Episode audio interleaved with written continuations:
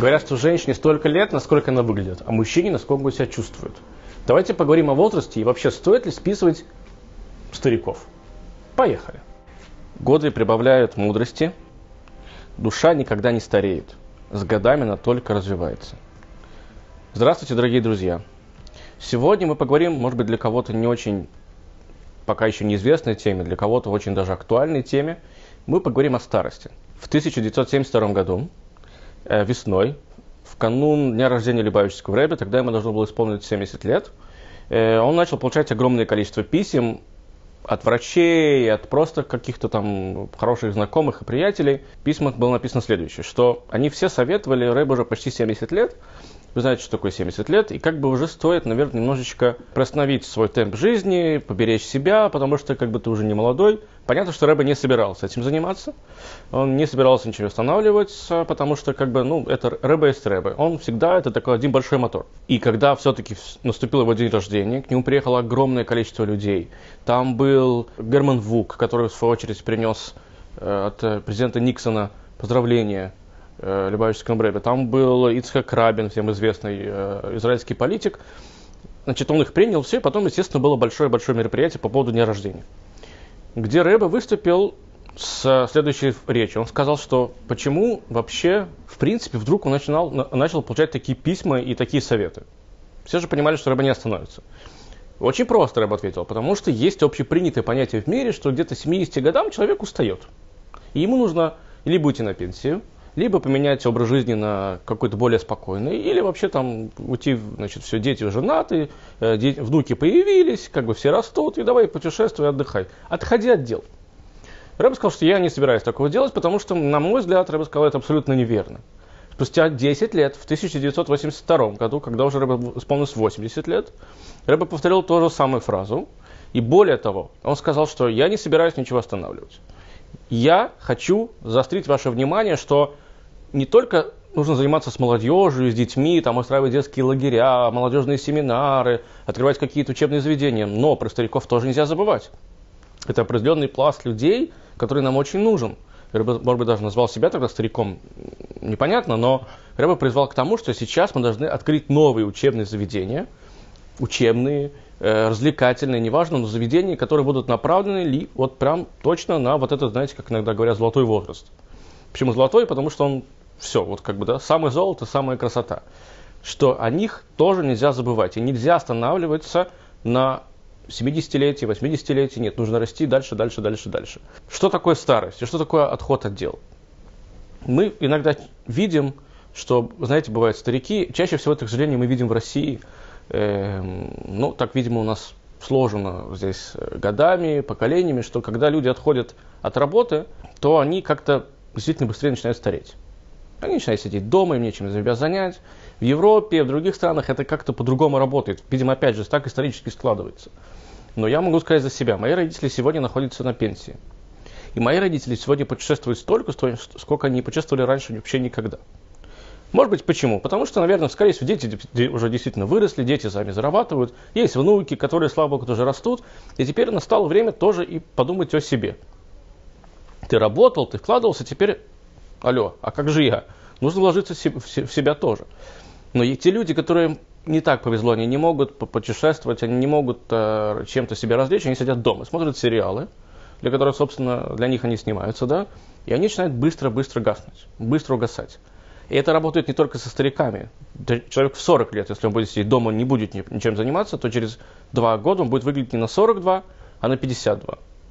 Потому что так складывается. Человек должен что-то постоянно делать. Но кто сказал, что в 70 лет или в 80 лет ты ни к чему больше не приспособлен? Что ты не можешь ничего продолжать делать? Кто сказал? Мир сказал. Кто сказал миру? Никто не знает. Может быть, попробовать сказать миру, что это все-таки не совсем уж и так? Но Откуда появляется такая грусть? Откуда появляется вот это чувство, как будто все, жизнь закончилась, и больше ничего я не могу для этой жизни сделать? Чтобы ответить на этот вопрос, нужно в принципе понять, что такое жизнь, что такое молодой период нашей жизни.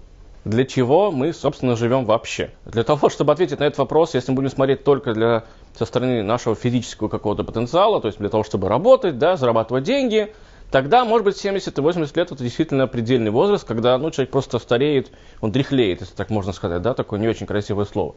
Но ему тяжелее уже там таскать мешки, ему тяжелее уже не спать по ночам, э, тогда, может быть, да. Но мы же все-таки с вами знаем, что когда мы проживем жизнь, проживаем жизнь, да, и люди, которые старше возраста, я думаю, точно могут меня э, поддержать, что когда человек в старости оглядывается на все прошлое, он не думает, что, ой, я помню, как 15 ноября 1974 э, года я классно потаскал гантели, или я классно перенес картошку.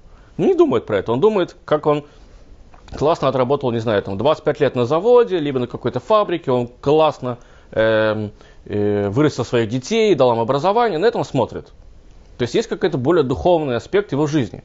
Поэтому абсолютно нельзя назвать, что цель нашей жизни – это зарабатывание каких-то денег. Цель нашей жизни – это самоудовлетворение в духовном плане.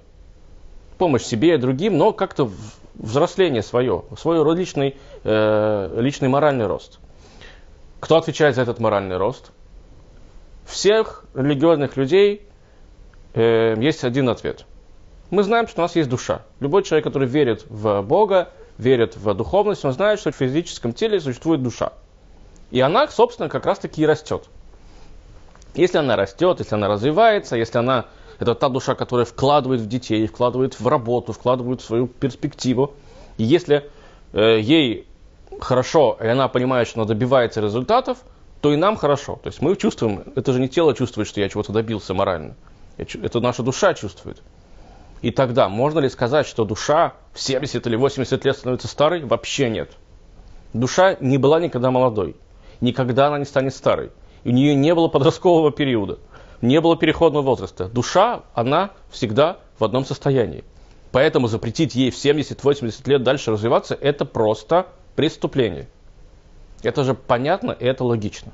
Но, к сожалению, наш мир создан следующим образом, что э, кто же такой счастливый человек? Это тот, кто богат. То есть, если взять богатого человека и бедного человека, причем бедный может быть намного умнее и талантливее богатого, то мир считает, что кто успешный, кто удачный, кто счастливее, это человек, у которого есть деньги. Таланту нужно помогать, бездарности пробьются сами. Классический пример. К сожалению, так это работает. Но если мы все-таки говорим, что на первый план мы должны ставить нашу душу, наше развитие, наша помощь другому, любовь к Богу, любовь к этому миру, любовь к себе, то когда человек вдруг в 60, в 70, 80 лет говорит, что я хочу уйти, от чего он уходит? Видимо, он уходит от собственных амбиций. Потому что если человек хочет развиваться, то амбиции в нем работают. Они работают в положительную сторону. Они помогают ему, они толкают его дальше, идти вперед и дальше, дальше, дальше, дальше. Человек создан для труда, написано в наших еврейских книгах, написано в Талмуде, что человек, который не трудится, мы это, об этом с вами когда-то говорили, он просто начинает потихонечку затухать. Человек должен что-то делать и делать со своей душой. Физическим телом, опять же, конечно же, потому что так душа не может работать без тела. Но развивать свою духовность он обязан. Если он останавливается, он начинает просто умирать. Умирать в духовном плане, что не дай бог страшное. Поэтому, когда в 80 лет нам говорят, что все, я хочу уйти, наверное, у человека уже где-то, может быть, закрадывается какая-то мысль, что он устал. Он устал не физически, но устал духовно. Может быть, он не получил удовлетворения в чем-то. Бывает, люди работают по 60 лет на работе, которая не приносит им никакого удовлетворения. Она приносит им хороший заработок. Когда человек потом выходит на пенсию, у него есть много денег, он как бы помог э, своим детям получить хорошее образование, у него есть красивый дом, на две машины с белым гаражом, но делал ли он в течение жизни то, что он хотел делать? Может быть, нет. И в этот момент он понимает, что он хочет уйти. Он хочет уйти вот от этого этой недовлетворенности, от этого духовного недопонимания самого себя. Он хочет уйти от этих амбиций, которые ему уже не важны. Потому что в 60 лет он дел, делал непонятно что, и теперь ему уже просто неинтересно. И такой уход, он имеет место быть. Тогда это легитимно так сказать, что я сейчас ухожу, потому что ну, просто я устал. И можно уже приплести сюда физическую усталость, моральную, все что угодно. Но человек, который хочет дальше развиваться – и он видит перед собой цель, он не может устать. Духовно устать он не может. Душа не имеет свойств э, быть какой-то уставшей, или сонной, или что-то еще. Что же делать? Как же быть людям, которые решают в 70, в 80, в 60, некоторые лет, говорят, что все, я устал, я больше не хочу этим заниматься. Мне вы, это все вымотало, знаете, говорят, что работа, выматывает человека.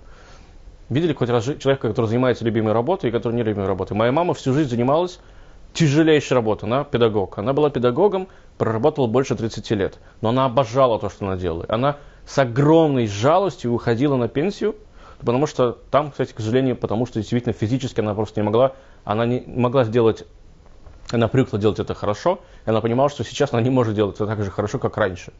И поэтому она ушла. Но с каким ужасным ощущением она уходила, вы бы видели. Она обожала эту работу. Люди, которые не любят то, что делают, они убегают с этих работ. И они умные, и дай бог всем нам тоже такое понимание, и удачи, и удачи, да, чтобы после того, как мы убегаем с работы, которую мы отдали 30 лет, мы, мы бежим к какому-то другому занятию. И там начинаем получать самоудовлетворение, и там мы начинаем расти. И они становятся, видели этих людей, они становятся опять молодыми. Они одевают джинсы, они значит, наносят себе макияж, они живут и пахнут, они реально, и реально классно. То есть все, как бы казалось бы, и всем, и всем говорят, сколько? Тебе 70 лет? Да ты не выглядишь на 70 лет. Ты выглядишь на 50 минимум. И человек говорит, да нет, я всю жизнь там проработал, э, не знаю, чем занимался, там перекладывал э, э, мешки с зерном, да, а теперь я играю на гитаре. Вот теперь я зарабатываю на этом деньги. И они снова молодые. Это же интересно подумать. Может быть, все-таки тогда это работает, что если мы всегда будем заниматься тем, что нам интересно, мы всегда вот так будем обновлять себя и вокруг себя всех остальных, и быть молодым, может быть, да? Как же сделать все-таки так, чтобы всем остальным тоже хватало ума и было желание у этих всех остальных пробовать и жить дальше после этого возраста. Самое простое это откинуть то, что тебе говорит мир. Это тяжело сделать, потому что есть правило. В 65, в 67 я ухожу на пенсию. Это придумало государство. Значит, в 65, в 67 я уже не могу работать. Я не могу быть настолько полезным, настолько, сколько я был еще 20 или 15 лет назад. Это нужно откинуть сразу. Это тяжело, но возможно. Что делать дальше? А дальше нужно подумать, чем я хочу заниматься. Знаете, все-таки это тоже прикольный момент. Есть люди, есть женщины, которые любят вышивать. Но вышиванием много не заработаешь. А теперь, когда ты заработал, на нелюбимой работе, может быть, да, или на любимой, но уже там тебе не хватает силы и эмоций сделать столько же, сколько ты делал это раньше, и теперь ты можешь начать вышивать, и даже зарабатывают на этом, не знаю, 15 рублей. Вы видели этих людей? Они начинают вышивать, им классно, они кайфуют от этого. Иди вышивай, ради бога. Только не смотри при этом сериалы, потому что ты начнешь становиться твоей бабушкой. Вышивай, делай какие-то прикольные штуки, посмотри, что сейчас модно, посмотри, на что люди клюют. И вышивай. Если тебе нравится писать картины, пиши картины, в конце концов. Это прикольно. Это лучшее занятие, чем сидеть, щелкать семечки на лавке. Пиши картины, продавай их, даже если ты не продашь, продавай их за 50 рублей, за 150 рублей, неважно. Но ты сейчас, твоя душа, она развивается, ты вкладываешь себя в то, что ты э, любишь. Потому что у тебя есть на что жить. Дай бог, чтобы у всех так было, да? Это идеальная ситуация. Пенсия это вещь такая непонятная, но все равно. Но тебя есть, ну, как бы ты не пропадешь с голоду. У тебя дети выросли, в конце концов. Они нормальные, скорее всего. Они тебе помогут, они тебе подкинут. Хочешь путешествовать? Путешествуй. Не надо путешествовать за какие-то там, не знаю, сумасшедшие деньги, э, непонятно куда. Езжай в Чехию, езжай в Прагу, езжай в ближайшее, в ближайшее зарубежье. Здесь, иди туда, где ты никогда не был, и чтобы тебе это не было слишком затратно. Но делай это. И тогда ты будешь как-то себя обновлять, потому что ты это заслужил. Даже от этой мысли можно уже отталкиваться. Я это заслужил. Итак, давайте разделим, э, условно разделим всю нашу жизнь на три этапа. Всегда мы это всегда делаем. Есть детство, может быть даже юность, можно это совместить, когда человек обучается, воспринимает информацию, знает что-то новое. И как мы относимся к такому человеку? Мы относимся к нему как э, что-то еще непонятное, не сложившееся, да, некоторые там прощают многое детям, э, мы э, смотрим на них снисходительно, ну как бы это ребенок, потом он вырастает, это начинается второй этап его жизни, это уже когда человек становится взрослым, он может приносить пользу, он выходит на работу, он начинает жить. Это там 30, 40, 50 лет. И потом появляется старость. Как мы относимся к старости? Ну что ты можешь уже? Ты уже старый человек, ты уже отвык от этого мира, мир изменился, он меняется очень быстро, очень э, высокий темп жизни. Ты как бы ты не совпадаешь с ним. Что тебе делать? Иди домой и сиди там. Вот тебе пенсия, ты все заработал. Получается, есть два взгляда на стариков. Первый взгляд звучит так. Вы стары и немощны, а потому бесполезны. Страшный, но он есть. Есть такой взгляд, есть такие фразы, которые витают в нашем мире. Но есть второй взгляд. Вы мудры и опытны, а потому незаменимы. Мы же забываем об этом. Человек проработал, прожил всю жизнь, он впитывал в юности, в детстве какой-то опыт, потом он его использовал. И что, теперь он вдруг становится каким-то обузой?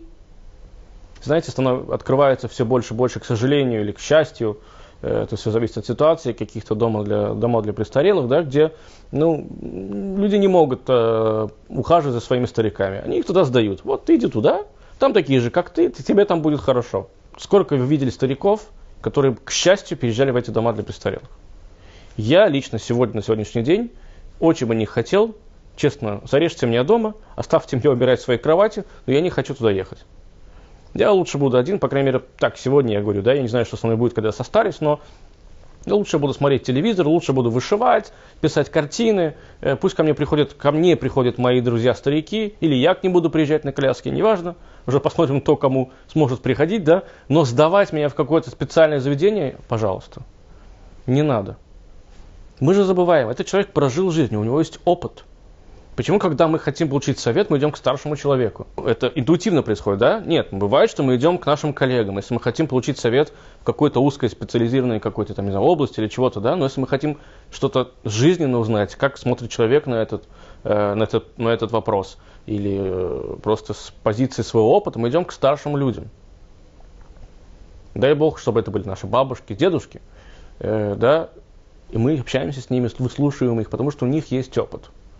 Это никуда не девается. Они прожили жизни, как бы ни мы крутили.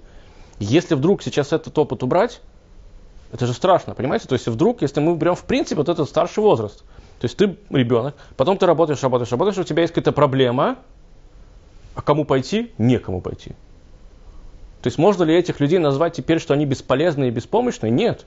Да, нельзя отрицать, что они теперь не могут таскать картошку. Нельзя отрицать то, что они стареют физически, и они уже не так выносливы но их разум никуда не девается. Понятно, что он стареет тоже с возрастом, да? Опять же, есть люди, которые обучаются даже после 70-80 лет.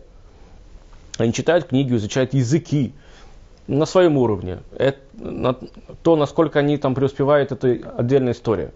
Но поговорить с ними, их разум все-таки еще существует. Поговорить, узнать их мнение, э, узнать, что они пережили, какой опыт они пережили – даже просто в политике. Посмотрите, если здравый, нормальный политик, который, да, это видно было еще очень ярко 40 э, лет назад, люди, которые видели войну, будучи молодыми, и потом, когда они шли в правительство, есть огромное количество таких случаев, они знали, что можно делать все, что угодно, но не воевать.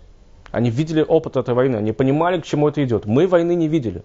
И, и для молодых политиков иногда кажется, сейчас пойти, захапать, напасть, это будет лучшим э, выходом из ситуации. Те же скажут тебе нет, нет, есть другие выходы. Мы видели это. Ты не видел, ты не имеешь права говорить об этом абсолютной точностью. Я могу тебе сказать точно, как это работает и к чему это может привести. Эти старики бесполезны? Конечно, нет. Они нужны, они опытны. Нельзя ставить их в сторону. В тот момент, когда мы им будем это внушать, когда мы будем к ним относиться так же, они не захотят уйти на покой. Потому что они будут знать, что они нам нужны. Какой покой мы не дадим им никакого покоя. Мы не дадим вам покоя. Вы нам нужны. Мы хотим к вам приходить и говорить с вами, и чтобы вы с нами говорили, чтобы вы нам рассказывали, как и что, и почему, и зачем. Нет у вас покоя. Вы можете не ходить на работу, не надо вам вставать теперь к 6 утра, хотя вы будете вставать к 6 утра, потому что вы привыкли это делать. Но вам не нужно туда ходить, вам не нужно сдавать отчеты в конце года, в декабре, или раз в э, квартал или квартал, кому как нравится, сегодня можно говорить как угодно, да? Но покоя мы вам не дадим. Понятно, что мы должны относиться к ним с должным уважением. Но есть еще и другой момент. Сами старики должны понимать и осознавать, что они еще не закончили свою жизнь. Всю жизнь можно сравнить с днем. Вы знаете, когда человек просыпается, это утро, он еще ребенок, потом он день, физический день, да, он работает, значит, там всего 2 часа дня, 3 часа обед и под вечер. Когда вы вечером, бывает, приходите домой, вы очень уставшие, но вы абсолютно э, удовлетворены тем, как день прошел, потому что вы сделали что-то полезное. Ну, или там, в конце концов, у вас э, была назначена какая-то страшная встреча, либо тяжелая работа, которую вы боялись в течение всего всей недели, вот этот день настал, и оно прошло. И вы приходите вечером домой, и бывает, знаете, что приходишь, думаешь, все, ты без сил. Потом ты поужинал, попил чай, и ты такой думаешь, опа, что-то я еще могу что-то сделать. Ну, как бы, тебе настолько, значит, настолько одухотворен в этот момент, что как бы все, вот ты готов к чему-то еще более новому, более э, каким-то высоким достижениям. То же самое с возрастом и с периодом жизни. Старики должны помнить, вы должны сами себя тоже защищать, что когда вы приходите вечером домой, и когда вы приходите к этому этапу жизни, своей жизни, такой немножечко уже там вечер или ночь, как хотите его называйте, должны оглянуться, посмотреть, как был прожит этот день, как была прожита жизнь, и теперь вы знаете, что вы прожили это хорошо, и вам нужно теперь идти делать что-то новое. Вам нужно собираться вместе, вам нужно тусоваться вместе, да, как бы это не смешно звучало. Э, взрослая тусовка, тусовка для стариков, нам со стороны, как молодым, это может показаться немножко смешным, но вам же это классно. Не просто так существуют клубы кому за, да, 60, 70, 80 вы приходите, вы танцуете вместе, общаетесь, обмениваетесь опытом. Есть жизнь. Вы готовы сейчас к чему-то новому. Более того, тот самый опыт, который вы получили, тот самый опыт, который мы, мы от вас ждем, чтобы вы его дали, он же у вас есть. И теперь, если у вас есть этот опыт, вы должны не просто сидеть с ним и жить. И вот этот опыт можете пере, передать дальше, заняться чем-то новым, что вот в этом новом, когда вы им займетесь, тот опыт, который у вас есть, он вам будет полезен. Вы же не просто так его накапливали, в конце-то концов. Не для того, чтобы потом сидеть и рассказывать, что вы знаете вот это и то и то, а для того, чтобы вы-то сами еще тоже для себя живете. Нам классно получать от вас этот опыт, ну а как же быть вам? Вы же тоже можете развиваться. Душа не стареет, она взрослеет, если так можно сказать, она всегда молодая. Поэтому ваш опыт, который вы получили, используйте его дальше достигаете что-то новое. Тогда никто вас не будет никогда в жизни считать бесполезными или даже мешающими, не дай бог. Все будут на вас смотреть как на мудрейших и на нужных людей в нашем поколении. Потому что без вас никак. У вас есть все, что нам надо. Дорогие мои старики, вы же еще повоюете. Вы должны воевать. Используйте то, что у вас есть. Общайтесь между собой. Будьте полезными, во-первых, сами себе. Будьте полезны вашим окружающим. Тогда мы будем тоже понимать, мы глупы, мы молоды. Мы, некоторые из нас даже не верят, что когда-нибудь рано или поздно нам наступит 70 или 80 лет. Для нас это какая-то фантазия, фантастика. Нам, нам даже иногда э, не думается, что вы были когда-то молоды. Поэтому мы не понимаем вас. Мы не представляем, как это вообще работает. Поэтому, если вы это не будете делать сами с собой, то мы тоже не сможем. Нам нужно дать понимание. Мы глупы, у нас нет только опыта. В 1980 году, когда Рэбе было 78 лет, Рэбе основал совершенно новую организацию, которую назвали Тиферес Скиним, то есть «Сияние пожилых людей». Эта, эта организация была направлена на то, чтобы появились уроки не только, как я с самого начала говорил, для молодых, для детей даже, да, но и для пожилых. Что такое пожилой? Пожилой это не то, что уже проживший. Пожилой это значит, он пожил, и у него есть уже что рассказать. Он нажил. Нажил опыт. И теперь он может его использовать. В 78 лет Рэбе не останавливается. Рэбе основывает новую организацию для таких людей такого же возраста, как он сам. Давайте будем такими же. Будем знать, что мы не имеем никакого права, не физического и тем более не морального останавливаться ни в 80, ни 100, ни 120, как мы говорим. Мы должны идти дальше настолько, сколько нам с вами дал Бог.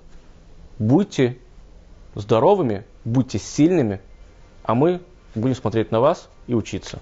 До новых встреч!